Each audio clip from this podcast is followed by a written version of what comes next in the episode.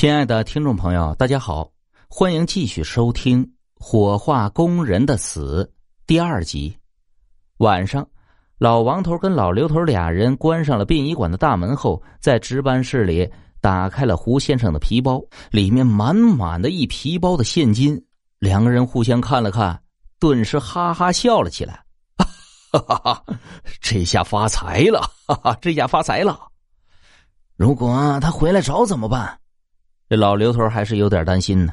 哎呀，放心好了，殡仪馆室内没有摄像头，怕什么呀？老王头一脸不在乎。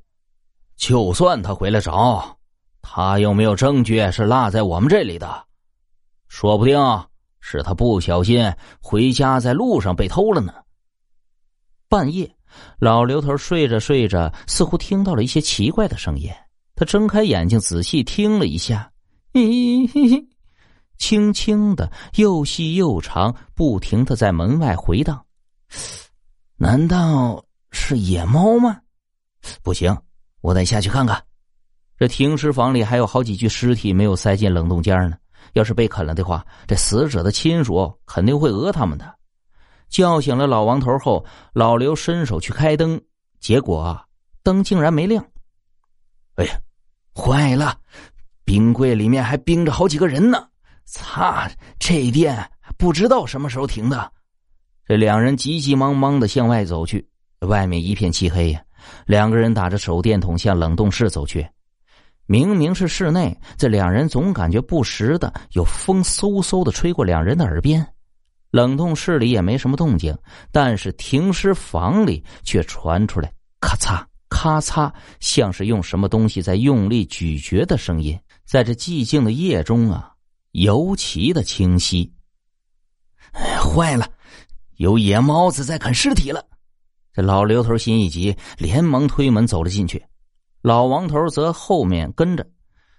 他在殡仪馆干了20多年，清楚的知道殡仪馆的每个角落根本就不可能有野物进来。在看到老刘头推门走进的一瞬间，他掉头就跑。老刘头拿着手电在停尸间里四处乱照，看到东北角一个角落里的尸体伏在了地上，清晰的咀嚼声就是从那块传出来的。他从门边上拿起了一个扫帚走了过去，伸手用扫帚使劲将尸体扒了开。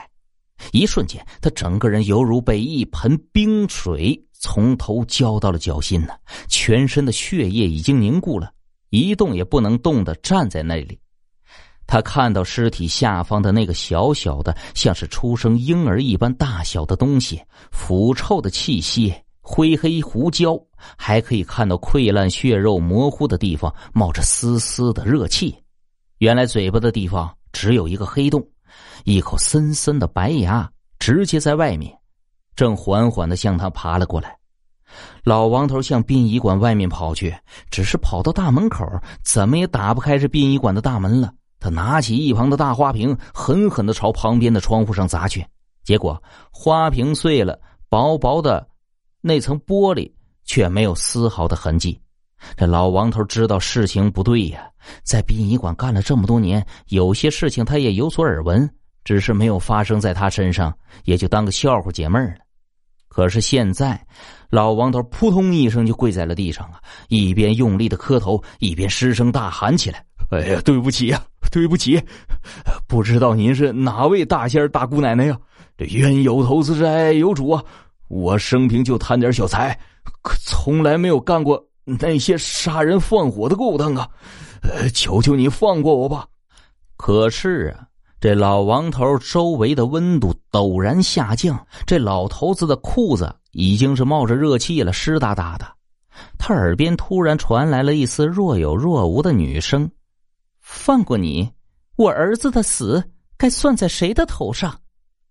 老王头顾不得失禁了，连忙开口道：“我没你儿，我不认识你儿子长什么样啊！”一双苍白泛着青色的双手出现在他的眼前，那双手上抱着一个红色的小棉被，棉被里面包着的是一个漆黑焦烂的婴儿，婴儿的手里正抱着一只胳膊，咔呲咔呲的撕咬的起劲儿。那只胳膊上残缺袖子上有一小块烟头烫过的痕迹，是老刘头的闺女前2天才给他买的。那个红色的小棉被老王头也认识，原本那位先生给了包了好几层的棉被，他给偷偷的扒下来藏了一床。老王头只感觉意识越来越模糊，他死前最后想的就是，如果当时他听到婴儿的哭声后，直接将婴儿从焚化炉里面抱出来，而不是当作没有听到，只为了那几千块钱，是不是不会出现现在的结局？